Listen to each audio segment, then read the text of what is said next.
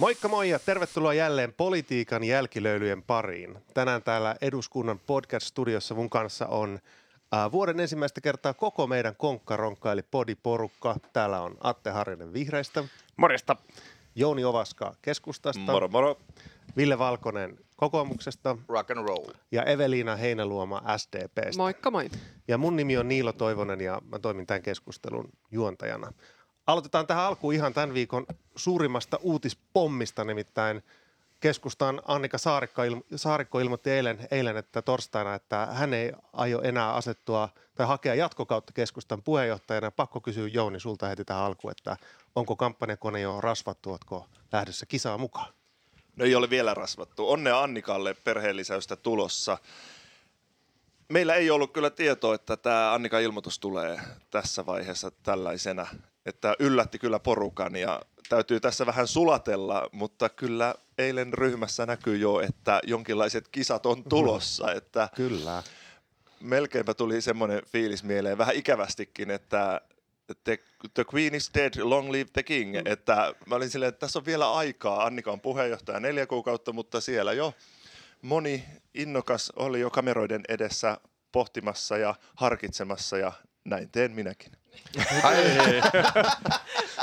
Mi- Milloin on odotettavissa päätös? Onko se nyt sitten kevään aikana vai tässä ihan lähiaikoina? Podin päätteeksi tänään. Sen aikaa saat miettimisaikaa.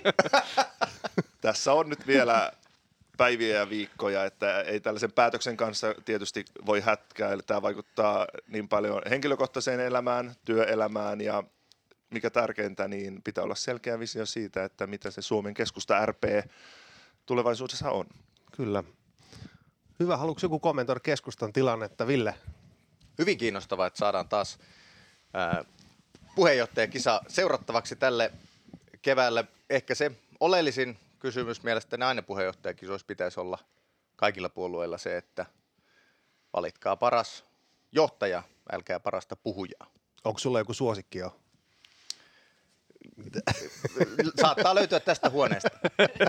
Joo, mä sanoin tässä aikaisemmin, että tässä kannattaa nyt varovasti sitten tukea, että täällä voi tulla sellaisia kuoleman suudelmia sitten, että kyllä muista puolueista kannatetaan häntä ja häntä, että se voi olla vaarallista. Mutta Atte, Joo, nyt kyllä siis äh, hyvät terveiset siinä Ville, että itse ajattelet, että kyllä se presidentinvaalin Reenin menestys, niin äh, en tiedä onko, onko tota, äh, Reeni hyppäämässä remmiin tuskin, mutta tuota, äh, musta se kertoo jotain, että minkä tyyppinen viesti, keskustalainen viesti, ehkä suomalaisia voisi puhuttaa, mutta halutaanko me, että keskusta menestyy, on toinen, toinen asia.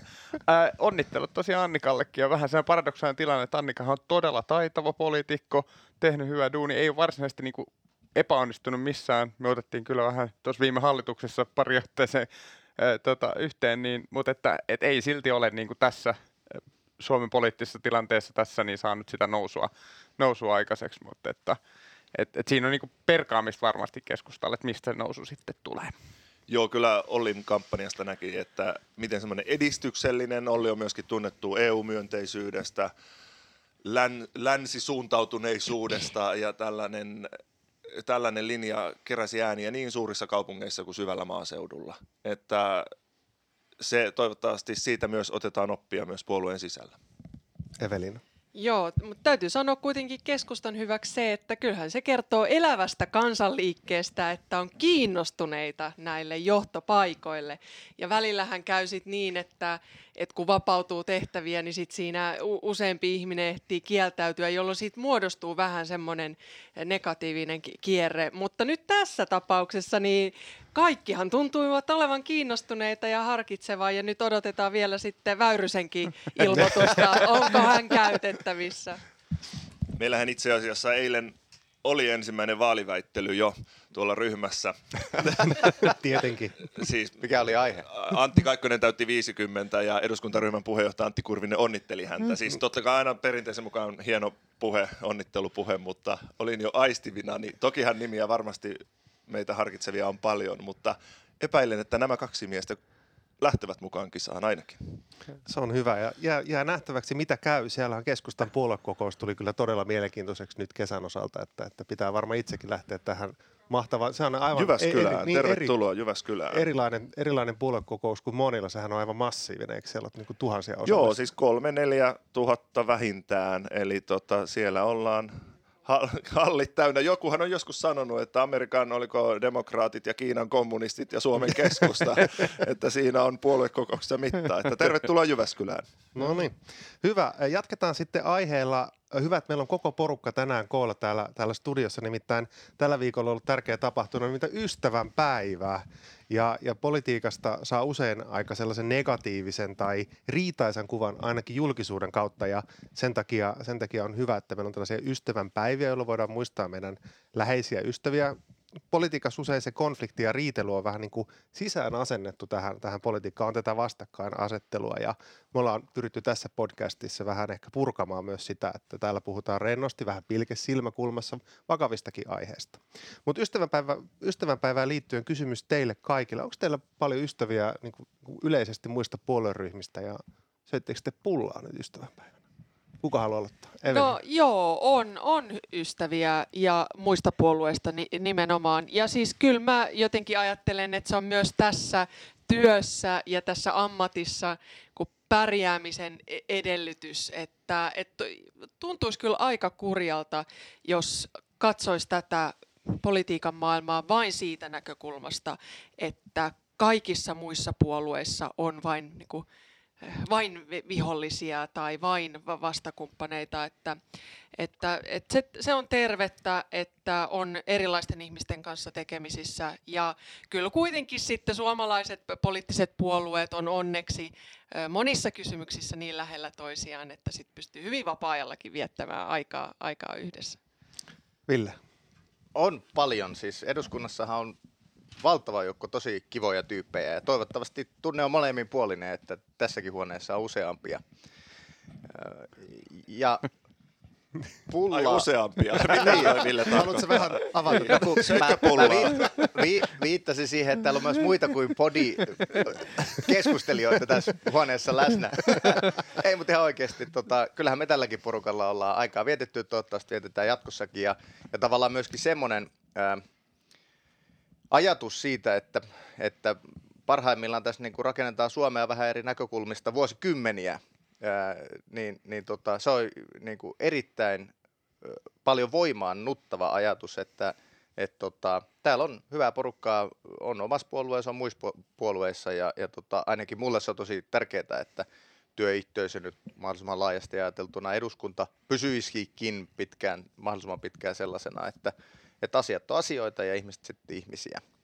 Ja pullaa tuli syötä ja mä olin maanpuolustuskurssilla vielä viimeistä päivää ystävän päivänä ja, ja siellä me tota, kuunneltiin puolustusvoiman koventajan puheenvuoroja ja syötiin pullaa ja sieltäkin löytyi muutamia, jos ei nyt vielä ystäviä, niin ainakin hyviä kavereita ja ehkä tulevaisuudessa ystäviäkin. Hyvää ystävänpäivää jälkikäteen kaikille kuulijoille. Onko sulla hillolla vai mantelimassalla? Tärkeä Kyllä hillo, hillo sinne sujahti. No niin, mitä saatte? Joo, kyllähän se on musta myös tärkeää, että, että on tota, hyvissä väleissä ystäviä kavereita myös muista, muista puolueista. Ja, ja tota, se on semmoista rasvaa politiikan päätöksenteon rattaissa myös osaltaan, että sitten niiden, niistä asioista erimielisyys, kompromissien haku, se yhteistä nimittäin haku, niin on tietysti myös silloin helpompaa, kun ihmiset suhtautuu toisinsa ihmisinä ja tuntee vähän sieltä taustaltakin, niin, niin se on kyllä se on kyllä kova juttu ja, ja mielellään sellaista kulttuuria koittaa itsekin rakentaa. Öö, ystävänpäivä meni, meni valtakunnan politiikan ja, ja kaupunkipolitiikan parissa ja tuota, en ehtinyt kyllä silloin pullaa syövään, mutta söin, söin vaalikahvella tuossa sunnuntaina, kun kävin äänestämässä, niin söin, söin siellä tota, Herttoniemen yhteiskoulussa. Sitten ostin laskiaispullan hillolla, kuten pitää, ja tuota, nautin sen, ja se oli herkullinen. Mites Jouni?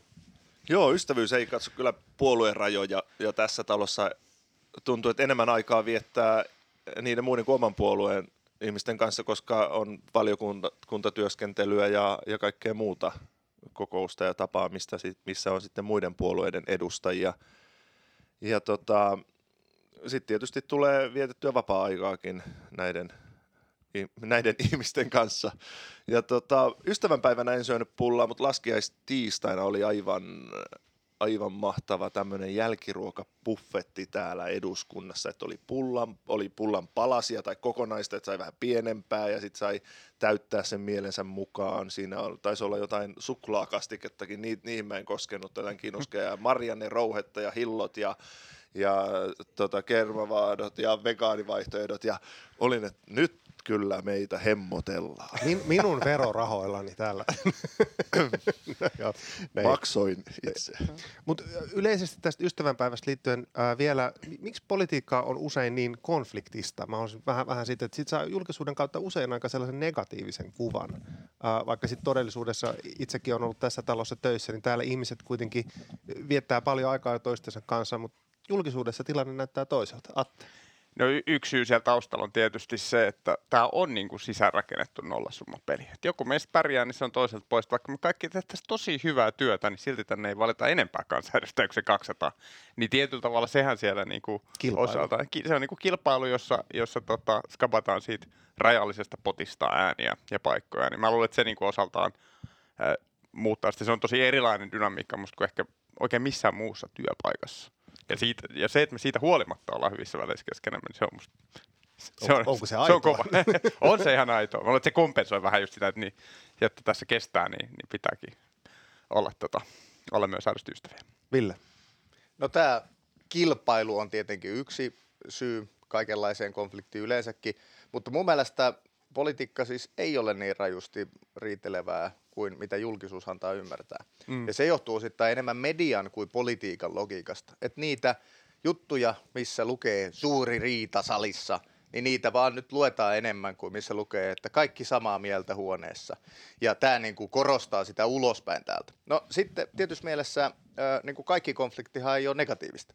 Rakentava konflikti on kaikkien yhteisöjen ja yhteiskuntien yksi ete- eniten kehittäviä voimia. Ja siitähän politiikassa ytimeltään onkin kyse, että meillä on erilaisia näkemyksiä yhteiskunnasta ja kehittämisestä eteenpäin viemisestä, ja sitten me haetaan keskustelun ja loppujen lopuksi vaalien äänestysten eri- erilaisten prose- poliittisten prosessien kautta sitten joku lopputulema ja sillä mennään eteenpäin. Näinhän yhteiskunta kehittyy.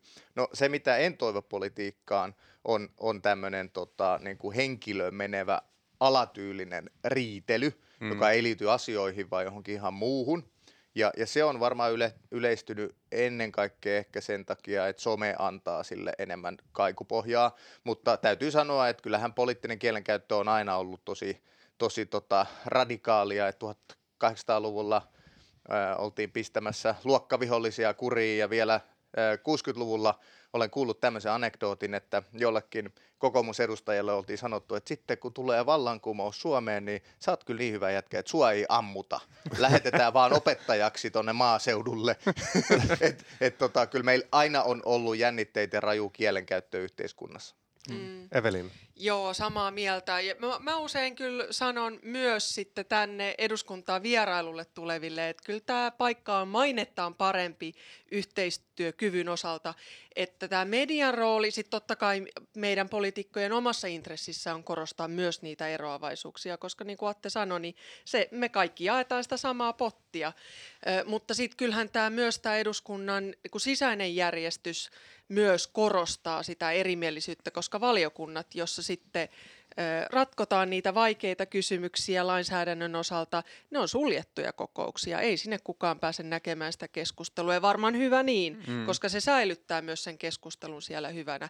Mutta sitten on juuri niin kuin Ville sanoi, että eri aikoina on ollut erilaisia koviakin vaiheita, jossa Suomessakin yhteiskunnassa on ollut vahvaa vastakkainasettelua, mutta se on mun mielestä hieno piirre ollut meidän yhteiskunnassa jo siis itsenäisyyden niin kuin alkuajoista lähtien, että jos ajattelee niitä lähtökohtia, joista me, olta, me ollaan lähdetty tätä yhteiskuntaa, itsenäistä Suomea rakentamaan, että meillä oli hyvin jyrkkä, raaka sisällissota, niin mitä me alettiin tekemään heti sen jälkeen? Me alettiin rakentamaan kuntademokratiaa.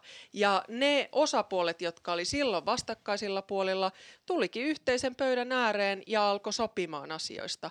Et se on mun mielestä kansainvälisessä mittapuussa myös aivan upea esimerkki. Ja kyllä meidän mun mielestä pitää vaalia sitä perintöä myös t- tänä päivänä. Jouni vielä. Siinä tuli maalaisliittokeskustan perintöä tasavaltalaisuudesta, mutta kyllä mä ajattelen, että tää on niin paljon, täällä on niin paljon konflikteja, että ei, ne, ne ei voi niin mennä tunteisiin, eikä niiden kannata antaa mennä ihon alle, koska siis vaikka eilenkin väännettiin kyselytunnilla hallitukset, että ei ole mitään järkeä lakkauttaa aikuiskoulutustukea, niin kuin siinä ei olekaan. Ja se meni vähän tunteisiin siinä, että, että miksi teette näin tyhmiä juttuja. Mutta kun me tiedetään, niin sitten seuraava tyhmä esitys tulee taas. Tai sitten joku esitys, joku esitys voi ollakin hyvä. Nyt Ja kuulijoiden pitäisi nähdä Ville Valkoisen naama Käydään tässä. sitä keskustelua, että niitä konflikteja ja asioita tulee niin paljon, niin ei voida, jos jokainen menisi niin kuin, että aletaan riitelee, niin sitten siellä on kuitenkin päivät on perätysten tässä talossa. Ja eilen kun katsoin taas sitten Ylen A-studio, niin siinä oli Riku Aalto, Ville Rydman, niin ne näytti siltä, että ne ei kyllä me kahville tämän keskustelun jälkeen. Et, et, siinä on ongelma. Me mennään, vaikka me tuolla Villenkin menee kanssa riideltäisiin, niin me voidaan mennä kahville ja puhua sitä asiasta ja en, niin kuin ihan vapaasti, mutta Ei me olla ikinä edes kunnon riidelty. niin, vielä. Joo, Varo vaan, varo vaan, mitä Tämä hallituskausi on vasta Me alussa. ollaan käyty analyyttistä keskustelua länsiradan tarpeellisuudesta. Palataanpa Turkuun myöhemmin. Kyllä. Ei Ja palata. päästään tänäänkin puhumaan vielä vähän Suomen poliittisesta kentästä vielä ja, ja Villelläkin oli niitä pointteja. Mutta Katsotaan, ehitäänkö. Katsotaan, ei, just näin. Kato tässä. Täällä on, äh, y, y, puhutaan lyhyesti vielä noista presidentinvaaleista, jotka päättynyt sit viime sunnuntaina. Aika paljon on ollut erilaisia analyysejä julkisuudessa ja muuta, ja niitä on saanut ihan sieltä lukea. Yleisesti ottaen sanoisin, että oli aika hyvähenkinen kamppailu. Otetaan lyhyt kierros. Nyt valittiin tosiaan Stub, Guy Jöran, Alexander Stub valittiin presidentiksi. Tota, mikä oli teidän mielestä näiden vaalien suurin ilmiö?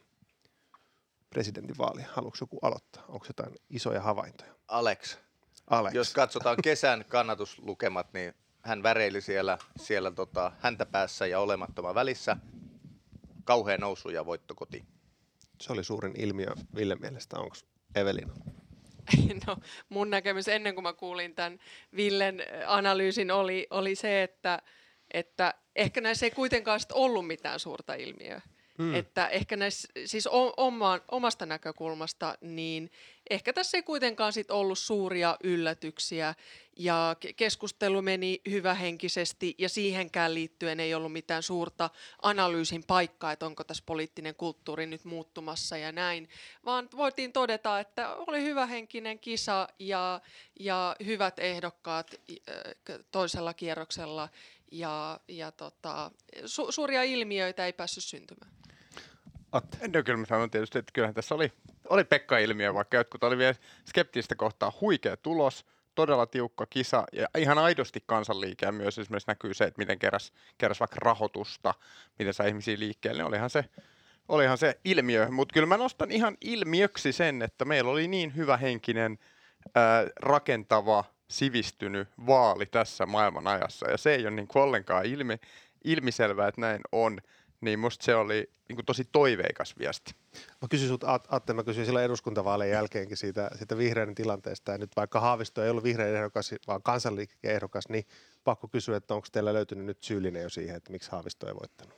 No siihen on varmaan monta syytä, mutta tuota, ehkä enemmän on, on sitä mietitty, että, että tehtiin tosi paljon juttuja oikein. Että tosi, tosi hu- hurja tulos, sitten se jäi siitä vajaasta sadasta tuhannesta kiinni. Että tota, et ehkä niitä voisit miettiä, että millä, mitä, mitä olisi vielä voinut ehkä tehdä tai muuta, että se olisi kääntynyt, mutta et kyllä ennen kaikkea myös täytyy niin kuin todeta, että moni asia meni, meni niin kuin tehtiin todella hyvin, että Pekka teki kyllä upeat kampanjaa. Mitäs Jooni, miten sä luulet, että miten keskustalaiset äänesti toisella kierroksella? No on ollut tosi mielenkiintoista nähdä niitä tuloksia. Luulen, että enemmistö keskustalaisista äänesti Stuppia, mutta sitten on paljon tuolla maakunnissa pienempiäkin kuntia, jotka sitten meni Haaviston taakse. Että en tiedä, jos siinä olisi ollut vielä enemmän aikaa, olisiko yhä useampi sitten mennyt kuitenkin äänestämään Haavistoa, että oli, oli todella jännä nähdä, mutta niin kuin Eve sanoi, niin en mäkään nähnyt mitään ilmiöä näissä vaaleissa. Että nämä tuli ja meni ja käytiin asiallista ulko- ja turvallisuuspoliittista keskustelua. Rauha säilyi ehdokkaiden välillä ja tota, No ehkä Evestä tuli mieleen, että kyllä se ehkä pienoinen ilmiö toisaalta se SDPn ehdokas asia oli, että yksi maan suurimmista puolueista vetää tuollaisen tuloksen, niin siinä on varmaan kyllä perattavaa hiukan näin ystävä hengessä. Mä kävin siellä Pekka Haavisto vaalivalvoissa itse ja sitten kun siinä tuli ne tulos näytti siltä, että, että, tota, että Haavisto ei ole voittamassa tätä, niin mä ehdotin, että jos haluaa, niin voi niin kuin laittaa sinne sen Jutan tulokseen sinne seinälle, se 5 prosenttia, niin ehkä se parantaisi vähän mieltä, mutta, mutta tätä, tätä, tähän ei kukaan tarttunut Hyvä siellä. mielen ehdotus. Kyllä, kyllä näin on. Ville, No joo, kiitos. Tota, jos la- laajaisen alaisemme ana- analysoi, niin kyllähän toi Haaviston tulos oli ehdoton onnistuminen, ehdoton onnistuminen tässä maassa. Ja viittasin ehkä siihen tällä ilmiökommentillani, että hän on ollut ilmiö jo 12 vuotta. Se, että pienemmän puolueen ehdokas onnistuu dominoimaan koko sen niin kuin kentän päädyn noin voimakkaasti – huolimatta Demarien yrityksistä kolme kertaa, niin se on iso onnistuminen ja muutenkin. Ja sitten tosiaan tämä hyvä henkisyys oli ihan kansainvälisesti niin kuin tunnustettu loistava asia meille tässä ajassa, että, että vaalit meni näin. Ja sitten tietenkin täytyy nostaa ehkä erityislaatuisuudeksi, joka tuli täysin ulkopuolelta, että nyt oltiin ihan ulko- ja turvallisuuspolitiikan ytimessä, koska niin paljon tapahtuu. Siis reaaliajassa mm. päästiin kommentoimaan eri asioita, mikä näkyy myös siinä, että meillä oli erittäin kokenut, pätevä kaarti, siis kaik, kaikki puolin – mielestäni niin kuin Suomi voitti tosi isosti näissä pressavaaleissa. No sitten semmoinen yksi, yksi vähän huolestuttava ilmiö oli, että toisella kierroksella äänestysaktiivisuushan laski aika voimakkaasti ja 30 prosenttia suomalaisista ei halunnut äänestää yhtään ketään Suomen pressaksi.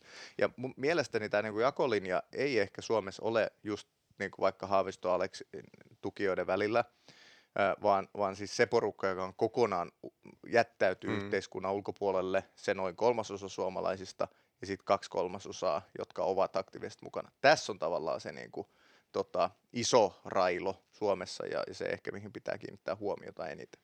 Eikö, eikö näin ole ollut aikaisemminkin myös, että tietty osa ihmisistä jättää aina äänestämättä? Joo, Evelin. Niin, joo, to, onhan aina puhuttu tästä nukkuvien puolueesta, mutta varmaan se, mistä päästään varmaan sitten jossain vaiheessa tähän äh, tota, kolmanteen teemaan tänään, että kyllähän se suomalaisten puolueuskollisuus on kasvanut juuri sen takia, että perussuomalaisten kannatus on noussut ja siellä olevien äänestäjien uskollisuus sitä omaa puoluettaan kohtaan on, on noussut. Mutta sitten täytyy sanoa, että mulle kyllä niinku vähän mahalasku tässä vaalihurmoksessa ja uuden presidentin valinnassa oli kyllä valitettavasti pääministerin kommentit Stupin valinnan jälkeen, jolloin kun hän kommentoi ensimmäisenä asianaan, että hieno tulos ja upea presidentti valittu. Ja tämä kertoo siitä, että suomalaiset antavat tukensa kokoomus, kokoomuksen politiikalle, kokoomuslaiselle politiikalle. Ja se tuntui kyllä niin kuin hyvin erikoiselta ja, ja oikeastaan niin kuin täysin paikkaansa pitämättömältä kommentilta ja väitteeltä tästä vaalista, koska kyllähän tässä kuitenkin kaikki haki sitä keskustan roolia, ei nyt keskusta puolueen, vaan keskustasta haettiin paljon ääniä. Kyllä. Puhutaan sitten tästä, mistä Ville on jo aika monta kertaa toivonut, tästä, tästä blokkipolitiikasta, tästä liikkumatilasta täällä, täällä niin kuin poliittisella kentällä. Otetaan sitä väriä ja retoriikkaa keskustelua. Haluatko Ville avata vielä ihan muutamalla, vaikka, vaikka kolmella pointilla? Nyt sä oot, sä oot puhunut tästä, tästä punavihreästä ja sitten tästä porvarillisesta Suomesta No, mä lyhyesti. Edelleen sitä mieltä, että me tarvitaan tähän ihan oma jakso. Tämä on niin keskeinen asia. Ja, ja tota, otetaan tämä tämmöisenä niin kuin johdantona, bubbling kyllä, underina. Kyllä, narratiivi. Joo, kyllä. Ja nyt mä haluan korostaa ennen kaikkea ystäville tässä huoneessa ja kaikille kuulijoille. Siis analyysi siitä, että miten asiat ovat, niin älkää missään nimessä – tulkitko sitä tavallaan, että näin asioiden pitää olla, tai, tai analyysinä siitä, että ketkä poliitikot missäkin puolueessa ovat onnistuneet tai näin poispäin, vaan, vaan se, se, mitä näillä niin kuin, luonnehdilloilla tarkoitan, on se viitekehys ja ikään kuin pohja, mihin omasta mielestäni ja aika laajasti meidän niin kuin puolueen tausta-analyysissä suomalainen poliittinen kenttä näyttää ajautuneen niin äänestäjien kuin poliittisen dynamiikan osalta. Se perusjohtopäätös on se, että Suomessa hyvin voimakkaasti kaikissa taustatutkimuksissa, hallituspohjissa, vaalituloksissa, näitä on lukemattomia siis, mutta voidaan käyttää vaikka näitä kolme niin kuin kiinnepisteenä, niin pystytään havaitsemaan punavihreä äänestäjäjoukko, joka on vasemmisto liberaalia pääosiltaan, kansalliskonservatiivinen äänestäjäjoukko, joka on maahanmuuttokriittistä, ilmastonmuutokseen kriittisesti suhtautuvaa tai sen torjuntaa, ja eurokriittistä ja, ja pääosin tavallaan nuivaa ää, ajattelultaan, jossa, jossa niin kuin menneisyys nähdään parempana paikkana kuin nykyisyys tai varsinkin tulevaisuus. Ja sitten maltillinen keskusta-oikeisto, jossa korostuu talouspoliittiset teemat, jossa kuitenkin siis tulevaisuuteen suhtaudutaan varsin myönteisesti, mutta ajattelu leimaa siis ää, käsitykset ää, taloudesta. Ja, ja tota, pääosa suomalaisista puolueista jakautuu näihin kolmeen porukkaan hyvin selvästi. Keskelle vähän eri teemojen kautta jää keskusta, vihreät, RKP ja jossain määrin KD. Mutta muilta osin niin kenttä on hyvin, hyvin selkeä ja, ja tota, näiden välillä äänestäjän liikkuminen on lähes marginaalista. Sitä on ehdottomasti, ihan jopa yllättävistä paikoista toiseen, mutta se on lähes marginaalista. Ja keskeisempää on se, että miten näiden, näiden isojen pääkolmen ryhmän sisällä äänestyskäyttäytyminen kehittyy ja myöskin se, että mikä on sitten vallankäytössä eli hallituksen muodostamisessa näiden kolmen pääryhmän välinen ää, valtadynamiikka ja yhteistyökyky. Sieltä tuli narratiivi. Otetaan tästä kierros. Atte voi aloittaa vähän hymyä Anio kasvoilla. Joo, ei se oli musta oikein hyvä analyysi ja parempi kuin Ville edelliset. tuota, mä, mä olin vaan sanonut, että mun, mun niin kuin, mä olen tässä aina opponoinut, sanonut, että nämä on itse asiassa niin kuin sumeampaa tämä logiikka tässä, että sanan rajapinnat ei ole näin selviä. Ja, tota, tota, tota, ja esimerkiksi meidän puolue ehkä tietyllä tavalla nyt, niin kuin, nyt sä laitoit sen keskellä välillä, että kuulostaa, että sä laitat sen sinne punavihreäseen blokkiin. Vähän niin kuin missä se sitten, niin kuin se on musta esimerkki siitä, että ei, se niin kuin suoraan ö, holahda tuohon malliin myös niin kuin se, että missä määrin niin kuin kokoomus ö, tavallaan kattaa tavallaan kahta noista, noista sliceista, sitä kansalliskonservatiivista ja sitten toisaalta se keskusta oikeistolaista, ja kokoomuksessakin on kuitenkin sitä liberaalia habitusta vieläkin jonkin verran, niin, tuota, niin tää, tässä mun mielestä on niin kuin, äh, liukuvampi tämä, ja tota, mutta sinänsä mä en, en niin kiistä, etteikö tuo olisi hyvä pohja-analyysi. Se, että miten niin itseään toteuttava ennuste se on, niin se on toinen kysymys. Sanon kuitenkin sen, että minusta nämä pressavaalit tavalla myös osoitti sen, että ekan kierroksen jälkeen tuntui, että moni kokoomuslainen niin paukutti sitä viestiä, että niin kuin, tämä asetelma osoittaa, että Pekka Haavisto ei voi tulla koskaan valituksi presidentiksi, koska meillä on tällaiset äänestäjäryhmät. No musta tuo tulos osoitti sen, että Pekka Haavisto olisi aivan hyvin voinut tulla valituksi Suomen presidentiksi. Ja se niin kuin haastaa, se on esimerkki siitä, että ne asetelmat kuitenkin vaali vaalilta, teema teemalta, niin pikkusen liuuttelee noita sitten niin kuin suuntaan tai toiseen.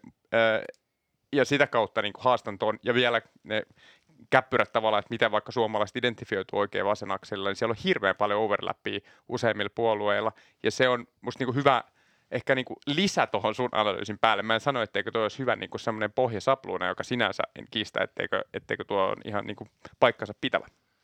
Jouni, keskusta. Joo, ja mehän voidaan analysoida tilannetta niin kuin poliittisen kartan mukaan ja Suomen poliittisen järjestelmän ja juuri niin kuin Ville sanoi, että tässä keskellä on keskustavihreät, RKP, kristillisdemokraatit ja miettiä niiden eri puolueiden ääniosuuksia ja kokonaisuutta. Tai sitten sitä, että kokoomus, perinteinen oikeistopuolue, joka on välillä ollut keskusta oikeistolainen, nyt taas lipunut sinne kansalliskonservatismin suuntaan, ja taas sitten ehkä perussuomalainen, joka aikaisemmin puolueena laskettu poliittisen keskustaa, joka nyt on taas sitten näyttää välillä menevän kokoomuksesta ohi sekä talous- että arvopolitiikassa. Eli, eli tämä niinku muutoksen kenttä, mutta niin kuin näkyy, niin arvot kovenee, ne on koventunut jo viime vuosina voimakkaasti. Ja nyt tällä viikolla, vai viime viikolla, tuli erittäin mielenkiintoinen tutkimus tästä sukupuolten polarisaatiosta. Mm. Eli nuoret naiset on entistä liberaalimpia ja nuoret miehet entistä konservatiivisempia. Ja kun niitä janoja seuraa tuosta viime vuosien aikana, ne on ollut aika lähellä toisiaan pieniä eroja, niin nyt ne erkaantuu niin kuin aivan täysin. Ja tähän tulee sitten vaikuttaa myös puolueiden sisäisesti, koska ei voi niin kuin sukupuolen mukaan mietitä sitä äänestäjäjoukkoa. Evelina, mä huomasin, otit takin pois, käärit hihat, että oot sä, oot sä, nyt, nyt, lä- nyt tulee. joo. No siis, joo, tä, täytyy kyllä sanoa, että äh, mun mielestä Villen kuvaus oli ehkä enemmän niin kuin, vaan nykyhetken a- analysointia ja juuri sitä, että minkälaisia yhteiskunnallisia virtauksia tällä hetkellä on olemassa. Mutta ethän sä voi ottaa politiikasta ja sitten kaikista näistä niin kuin valta asetelmista pois kaikkea sitä, että yhteiskunnat muuttuu, arvot muuttuu, erilaisia ilmiöitä tuleekin yhtäkkiä, meillä on niinku rajakriisi ja se vaikuttaa kaikkien suomalaisten ajatteluun. Ja sit sä et myöskään voi ottaa pois sitä, että kun tämä on henkilöbisnestä ja, ja tässä henkilöiden onnistuminen on ihan äärettömän tärkeässä roolissa siinä, että miten puolueet profiloituu ja miltä puolueet näyttäytyy äänestäjille. Joten kun Villekin sanoi, että et e, ei ota kantaa siihen, että miten on tietyt ihmiset onnistuneet, niin sillähän on ihan valtavan suuri merkitys kuitenkin, että miten vaikka puolueen puheenjohtaja onnistuu viemään puoluettaan eteenpäin. Että, et sen takia mä en osta sit kuitenkaan sitä johtopäätöstä, että on olemassa tämmöiset niinku blogit, jotka nyt sitten niinku määrittelee Suomen suuntaa, koska ne blogit ja ne määritelmät, mitä on olla kansalliskonservatiivi, niin nehän vaihtelee aika ajoittain, eikä ne pidä ollenkaan samoja arvolatauksia sisällä joka, jokaisena hetkenä. Että, että tähän liittyy paljon paljon muitakin kuin analyysin paikkoja kuin vain se, että sä määrittelet, että on olemassa tämmöiset kolme blokkia. Joo, otetaan Villeltä vielä lyhyt, lyhyt vastaus tähän. Sitten olisi kiva kuulla ihan ministeri vielä, mä katsoin kelloa, vaan tulee hoppu muuten teillä kohta valiokuntaan, niin siitä, että, että kuinka paljon teidän puolue tutkii tätä maailmaa. Tämä on niin varmaan sellainen, mikä me äänestäjä myös kiinnostaa. Että kuinka paljon teillä on niin omaa analyysiä käytössä tästä tilanteesta ja miten se vaikuttaa niihin politiikkalinjoihin. Lyhyesti tästä Ville aloittaa kierroksen. No kiitos. Vasta itse asiassa tähän jälkimmäiseen. Me tutkitaan erittäin paljon. Sekä nämä kaikki julkiset tutkimukset, että sitten on omaa tutkimustoimintaa. Ja siis kun katsotaan vaikka tätä vaalitutkimusta eh, kerta toisessa jälkeen, jokaisen eduskuntavaalin jälkeen, niin ne on hämmästyttävän pysyviä.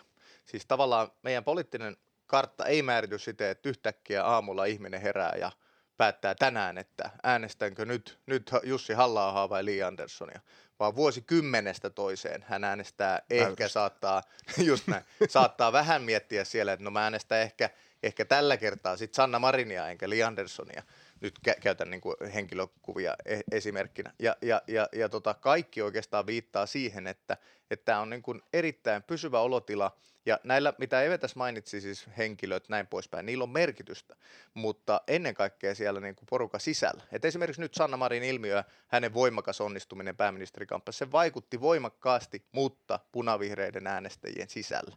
Ja, ja samoin, samoin se, että Juha Sipilä ilmiö tuli, epäsuosittu sinipuna, vaikutti voimakkaasti porvarillisen äänestäjäkentän sisällä. Äänestettiin Juhan johtavaa kepua ja, ja sitten toisinpäin pettyneitä kepulaisia siirtyi nyt sitten perussuomalaisia ja kokoomuslaisia viime eduskuntavaaleissa. Mutta ei siten, että yhtäkkiä niin kuin, niin, niin kuin tota, joku voimakkaasti kansalliskonservatiiviksi identifioituva ihminen nyt yhtäkkiä huomenna olisi punavihreä. Ja tämä on se oleellinen seikka. Ja tämä vaikuttaa siihen, että kun tämä kansalliskonservatiivinen ja punavihreä blokki eivät pysty tekemään yhteistyötä, siis kuinka, kuka meistä pitää todennäköisenä, että vasemmistoliitto ja perustuu samassa hallituksessa 27, niin se tarkoittaa sitä, että, että tota, meillä alkaa muodostua tämmöinen niin pysyvämpi kokonaisuus, jonka ytimessä on kysymys siitä, onko sinipuna jollakin äh, lisäkokoonpanolla mahdollinen Suomessa. Se on niin kuin suomalaisen politiikan keskeisin yksittäinen kysymys. Mm. Sitten Evelina. No joo, mutta samaan aikaan sitten oli vielä hetki sitten, kun Petteri Orpo potki ulos perussuomalaisen puolueen hallituksesta